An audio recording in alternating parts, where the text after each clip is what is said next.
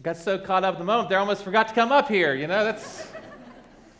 Well, good morning, everybody, and thank you so much for being here today. And again, for those of you who are joining us online, we're so thankful that you're here to worship with us. I want to remind you that this uh, coming Thursday evening, we're going to be having three Christmas Eve services at 3, 4.30, and 6. If you are able to make the 3 o'clock or 6 o'clock service, that would, I think, help us spread out a little bit so everybody's not coming to the same one. We're anticipating more at the 4:30.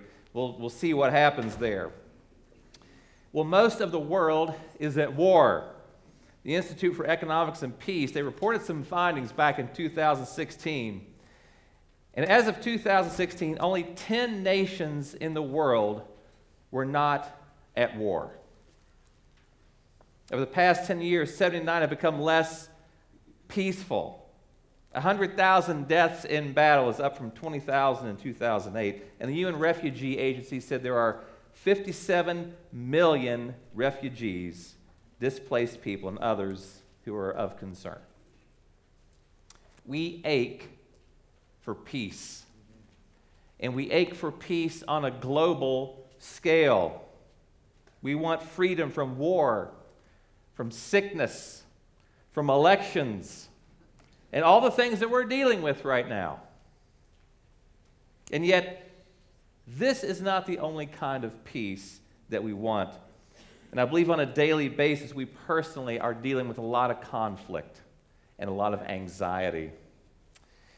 As a matter of fact, Forbes did a survey, and the question posed was What do you want most in life? And number four on that list was peace.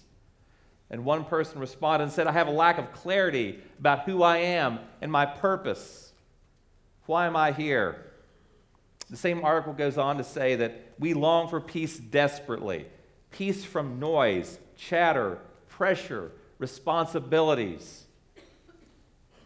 It says we also want peace from the thumping inside of our own heads. The conflicts and strain we inflict on ourselves every minute to be better, stronger, smarter, prettier, thinner, better parents, better spouse. You fill in the blank. So, the subject of peace is a big one, particularly here, I believe, at the end of 2020. And as we consider the scene 2,000 years ago, when a whole host of angels appeared in the sky singing glory to God in the highest, and on earth peace among those with whom he is pleased. And I'm guessing that perhaps over the years you've seen your Christmases change, and if you haven't, you will. Circumstances beyond your control will change the way you do things. Could be from death, divorce, strained relationships, change in jobs, at some point, you've probably been let down at Christmas. Even though in the scriptures it tell us that the Prince of Peace has come. The Prince of Peace has come. And not only do we look forward to an absence of war in the world, but the conflict inside of our own selves. What I want to talk about this morning is how do I join in God's peace? How do I join in God's peace? Again, we're going back in the Old Testament right now, looking at the Savior who was to come. This morning, we're going to be looking at Micah chapter 5. Micah chapter 5, verses 1 through 5. If you would please stand with me for the reading of God's word. Micah 5, verses 1 through 5. Now muster your troops, O daughter of troops. Siege is laid against us. With a rod they strike the judge of Israel in the cheek. But you, O Bethlehem Ephrathah, who are too little to be among the clans of Judah, from you shall come forth for me one who is to be ruler in Israel, whose coming forth is from old, from ancient days. Therefore, he shall give them up until the time when she who is in labor has given birth. Then the rest of his brothers shall return to the people of Israel. And he shall stand and shepherd his flock in the strength of the Lord, in the majesty of the name of the Lord his God. And they shall dwell secure, for now he shall be great to the ends of the earth, and he shall be their peace. You may be seated. It's been an interesting year, to say the least. And my prayer for our church is that we will be united and hopeful throughout the rest of this year and in 2021. This is the last morning of our four week series where we're going back and looking in the Old Testament at this promise of better days to come. The predictions that were made concerning the coming of Christ and the better days that were going to accompany him. And this morning I want to look at this subject, this topic of peace, especially as it appears here in the book of Micah, Micah, Micah chapter 5. And I'd like to do this. First of all, we'll talk about, well, what is peace? I mean, we talk about it a lot. Generally, it means a freedom of conflict, but it goes much, much deeper than that. And then we'll look at the peace that is promised in Micah chapter 5, verses 1 through 5. And then we'll see that peace comes. We've been singing about it already in Luke chapter 2, then John chapter 14. Then we'll talk about how do we join in God's peace. In the same way, there are joy killers, there are peace killers out there that we need to address. So let's step into this passage, but first of all, I want to look at what is peace? Now, I know when I hear that word peace, for some reason I always, I always picture a dove in my head. I don't know why. But then I just kind of feel this, ah, peace. It's a feeling that I desperately want to have all the time. Nothing to worry or nothing to feel anxious about. The Hebrew term that is most often translated peace is this word, shalom. And that Hebrew word shalom goes beyond feelings. This is what God brings to us. It's God's peace. And I want to start out by sharing a definition of peace. This is from a guy named Wayne Grudem. He's a theologian. He says God's peace means that in God's being and in his action, he is separate from all confusion and disorder. Yet he is continually active in innumerable, well ordered, fully controlled, simultaneous actions. Now, what does that mean? What does that mean? It means that he is above the fray that we call life, yet he is right in the middle of the fray that we call life. Even the world seems, even though it seems without order and completely chaotic, God is still doing trillions of things right in the middle of all of it. It's, it's, unfa- it's unfathomable. So God brings peace to the world, and it's available to the Christian. This is shalom. And going further, the most basic meaning again is is complete or whole. It actually can refer to a, a stone that doesn't have any cracks in it or, or any gaps in it or any gaps in mortar that's in a building. As a matter of fact, it refers to something large and complex with lots of different parts, yet all of them are working together in a harmonious unison. This is shalom, it's completeness. A shepherd in the Old Testament would refer to their tents being in shalom if there weren't any sheep that were missing. The core refers to these parts working together. You can think of it like an airplane. You know, I used to work on airplanes, and they are made up of millions of tiny parts. Millions. And yet, when they all come together, you've got this machine that can fly. And yet, not one single part can fly on its own. They have to all be doing exactly what they're made to do.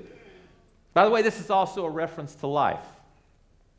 That the different parts of your life, your relationships, your family, your friendships, all these things are working together as they should, then you have shalom. You have peace. But when these things aren't working together, when we have relational breakdown, when there's a lack of forgiveness, then you can expect there to be a lack of peace. Anything from death to hard feelings. Life is no longer whole, and it's got to be restored, and it's got to be brought back. So, in old times, if your cattle would have torn down somebody else's fences, you would have to take a gift to them. And in that sense, it would be said that you were shaloming them. You were making it right. You were bringing peace. So it works this way in relationships. When you reconcile or heal a broken relationship, you're bringing shalom into that broken relationship. Start working together for somebody else's benefit. See, this is what the Israelite kings were supposed to have done, and they failed. As a matter of fact, they failed miserably at bringing shalom to the land. Peace. It almost never happened. So now we find ourselves in this book of Micah. And we have this prophet who realizes that peace has been promised, and he needs to reiterate this to the people of Israel. So, this is the final prophet we're going to be looking at in our series.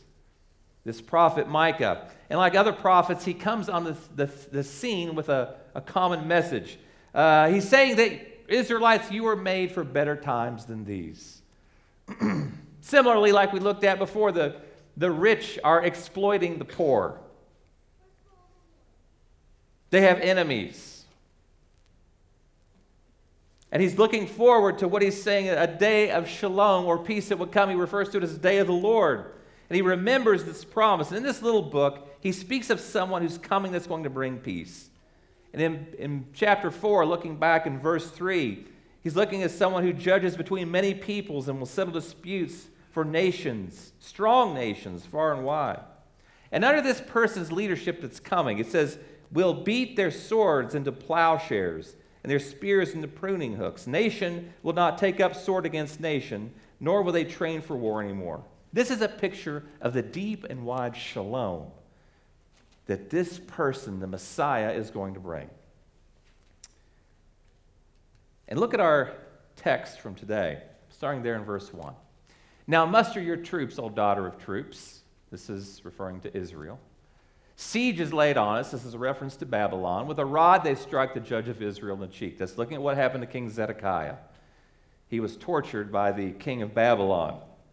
Then the text continues, verse 2 But you, O Bethlehem Ephrathah, who are too little to be among the clans of Judah, from you shall come forth for me one who is to be ruler in Israel. His coming forth is from of old, from ancient days. This is referring to Christ. Christ was born in Bethlehem. He was raised in Nazareth obscure little places that no one had ever heard of. I doubt that any of you have ever heard of a place called Petroleum, West Virginia, or Muddlety, West Virginia, but that's where my parents were born. This was like the smallest, most insignificant place. And yet, from this place was going to come this ruler from ancient days. This verse is recognizing that the one that was to come had eternally existed. There was never a time when Jesus was not. He was born at a particular point in time, only meaning that he put on humanity at a particular point in time. Jesus retains his humanity, but he has always existed. Again, there was never a time when Jesus was not. That's what this verse is saying right here. That, that phrase from ancient days literally means uh, from days of immeasurable time. And then moving on, verse 3 Therefore he shall give them up until the time when she who is in labor is given birth, and the rest of his brothers shall return to the people of Israel, and he shall stand and shepherd his flock in the strength of the Lord, in the majesty of the name of the Lord his God. And they shall dwell secure, for now he shall be great to the ends of the earth and then what, look at what it says. And he, he shall be their peace. Peace is coming. And peace has come in the person of Jesus Christ. So that's what happened. Peace came. And what's so significant about the birth of Christ? In Luke 2:14, the angel said, Glory to God in the highest, and on earth peace among people. In John 14, 27, Jesus is talking to his disciples. He's preparing them for his ultimate departure. He says, My peace I leave to you. See, Jesus made peace with God for us. And we have peace with God Himself because of the work of Jesus Christ. He restored peace where there was brokenness with the one who created us. Paul said that Jesus has become our peace. He's the whole complete human that you and I have failed to be. He's given us life as a gift. And we're now called to create peace, to make peace. That's not easy to do. Local churches are called to keep the unity of peace as the bond that ties us together. That takes humility, that takes patience, that takes bearing with each other with love. This isn't easy. And this is what we're called to. This is part of making peace.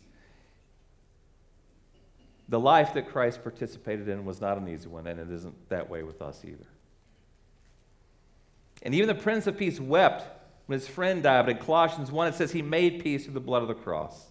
So peace is not just the absence of conflict. True peace takes taking all the broken pieces and bringing them back together again in wholeness. Tim Keller, uh, he talks about the biblical concept of shalom. He says it's universal flourishing, wholeness, delight. He said God created the world to be a fabric for everything to be woven together and interdependent. Now, this is an interesting idea. He goes on to illustrate it. He says, If I threw a few thousand threads onto a table, they wouldn't be a fabric, they'd just be threads laying on top of each other. Threads become a fabric when each one has been interwoven, inter and, and through each other, around and through everyone. The more interdependent they are, the more tightly they're woven together, the more beautiful they are, the more stronger and warmer they are. God made the world with billions of entities, but He didn't make them to be an accumulation. Rather, He made them to be in a beautiful, harmonious, knitted, webbed, interdependent relationship with one another. You think about that with the events of life? That God is actually, even though from our perspective it can be so ugly and so chaotic, from the perspective of God, the threads are coming together as He intends them to be. He goes on. Talks about our calling and practice of shalom. This is where it fails. In large cities around the world, children are growing up as functional illiterates, largely due to school and family situations. By the time they become teenagers, they can't read or write. According to Keller, at that point, they're locked into poverty for the rest of their lives. Some people pin this problem on unjust social structures. Others blame the breakdown of the family, but nobody ever says it's the kid's fault. Nobody says that seven year olds need to pull themselves up by the bootstraps. And yet, a child born into a family like this has three to 400 times greater chance for economic or social flourishing. I'm sorry, a child born into a family that is not like this has three to 400 times greater chance for economic or social flourishing than the kids in those neighborhoods. This is one example of the tear in the fabric of peace. That we have children born into these kinds of situations. Which brings us to this question then. Well, then, how do we join in God's peace? How do we join in God's peace? Last week I talked about joy killers. Similarly, there are peace killers. As Christians, our three main enemies, as a matter of fact, our three only enemies are the world, the flesh, and the devil. That's who we're contending with. And the devil will always try to interrupt and take your peace. That is what he's trying to do. I believe there's two primary ways that he does this. I want to talk about the first one. And this is something that I've struggled with for quite some time for a while in my life. And that is the devil's an expert at causing you to doubt your salvation. That's one of his primary operating characteristics. He wants to think that you're not really saved. In his book called By Grace Alone, Sinclair Ferguson identifies these four fiery darts that Satan throws at us on almost daily basis. First, he'll say, God is against you. He is not really for you. How can you believe He is for you when you see the things that are happening in your life? Don't ever think that your salvation hangs on somehow being in favorable circumstances. Um, you know, the apostles of Jesus Christ lived very short lives. The ones who followed the physical Christ and were willing to be martyred for him, they didn't live long and prosperous lives as the world would describe it at all. But that is one dart that Satan's going to throw at you. Look at what's happening around you. If you were walking with the Lord, these things wouldn't be happening. No. Don't think that. Some of the, some of the most faithful Christians have fallen into the most difficult circumstances. And then, number two, I have accusations I will bring against you because of your sins, Satan argues. What can you say in defense? Nothing. Oh, he's an expert at reminding you of your sins. Things that you did 5, 10, 15, 30, 60, 70 years ago. And he's good at bringing those things up. But see, here's the thing God knows your sins too. well, actually, no, he doesn't. He's forgotten them. If you have accepted the forgiveness of Christ, he's done with them. now, Satan will bring them up. But God has removed them as far as from, from you as the east is from the west, infinitely far away. Fiery dart number three. You can say you're forgiven, but there's a payback day coming, condemnation day, Satan insinuates. How will you defend yourself then? For the Christian, there's not a payback day. See, Jesus paid the penalty in full, every bit. God is not going to punish you for your sins because Jesus is the one that took the punishment. And then, fiery dart number four given your track record, what hope is there that you will persevere to the end?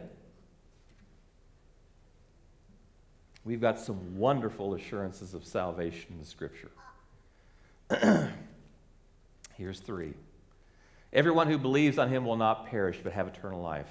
John 3 it should be shown 316, actually. I apologize. The one who believes in the Son has eternal life. John 5 24. I assure you, anyone who believes has eternal life. John 6 47. See, there's tons of verses out there that assure you that your salvation is complete. See, God does the saving. You don't save yourself, the work is done on your behalf. You're just trusting in what's already been done for you. How do we undo something that we didn't do to begin with? We're just trusting in what someone else has done for us. When we share the gospel, we are just one beggar telling another beggar where they can find food. So pursue, join in God's peace, first of all, by pursuing assurance of your salvation. This is something you really struggle with.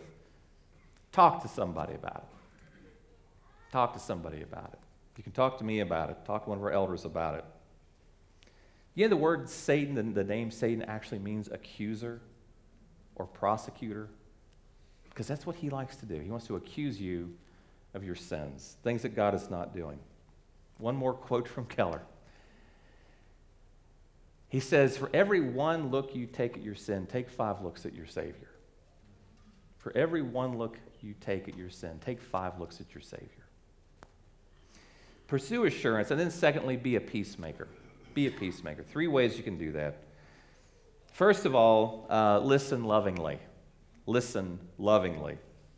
It sounds so simple to do, but it's actually very challenging. If you are an active listener, it will wear you out. Okay? It means leaning in and, and, and letting someone know that you are listening to them. And by the way, if you're actively listening to someone, that means you're not just waiting for the person to finish so you can jump in there and say what you want to say. That's not active listening because you're just thinking about what you want to say. You're not thinking about what they're saying. My wife has caught me doing this a hundred times. It happens. It happens. It's making eye contact, leaning in. That's listening with love. And then, secondly, rebuke with respect. Rebuke with respect. Thomas Trzyna, he's an English professor, he talks about peacemakers this way because rebuking someone doesn't always seem to lend itself to peace, but that's not the case. He says peacemakers are honored insofar as they speak about peace as something already victoriously won that we can celebrate as part of our glorious past or as something that, we, that will be won in the other world. They continue to be dishonored insofar as they continue to point out injustice, hypocrisy, and suffering. They are noble when their actions bring to light problems far away from us. They are an odious nuisance when they point out our own sins. Yes, point out the sins of other Christians if they're not aware, but do it in a way that you would want someone to do it to you. Take into consideration timing and tone. And we all want to be treated with respect, realizing that we're sinners ourselves. So rebuke with respect. And then finally, bless your enemies. Bless your enemies. And this is referring to someone who just flat out does not like you, somebody that hates your guts. And in Matthew 5 44, it says, But I say to you, love your enemy and pray for those who persecute you. This is why forgiveness and peace go hand in hand. You really cannot have one without the other.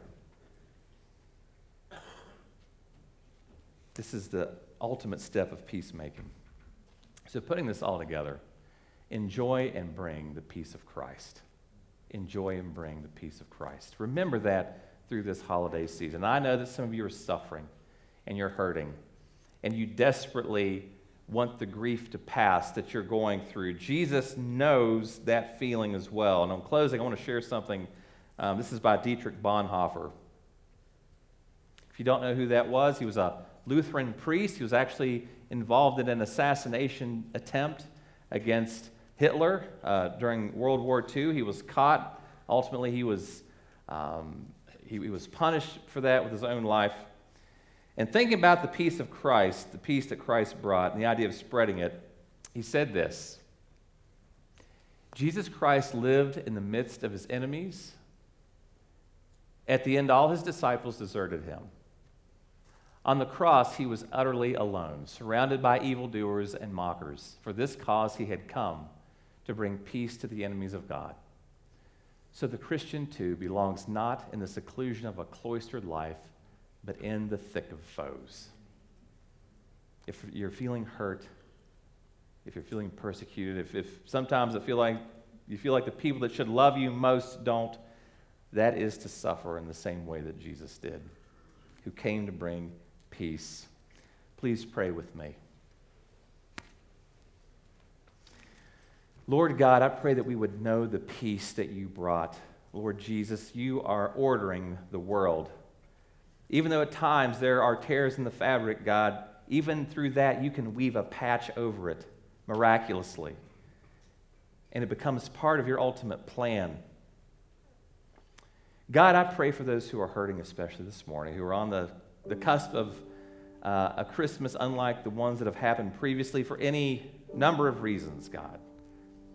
Lord, I pray that they would know your peace. I pray that you would show them a pathway out of anxiety and God, I pray for our church. Lord, I'm so thankful for it. I'm so thankful for the blessings you have given us. God, I pray for that unity of the bond of peace. And we ask all in the name of Jesus, we pray. Amen.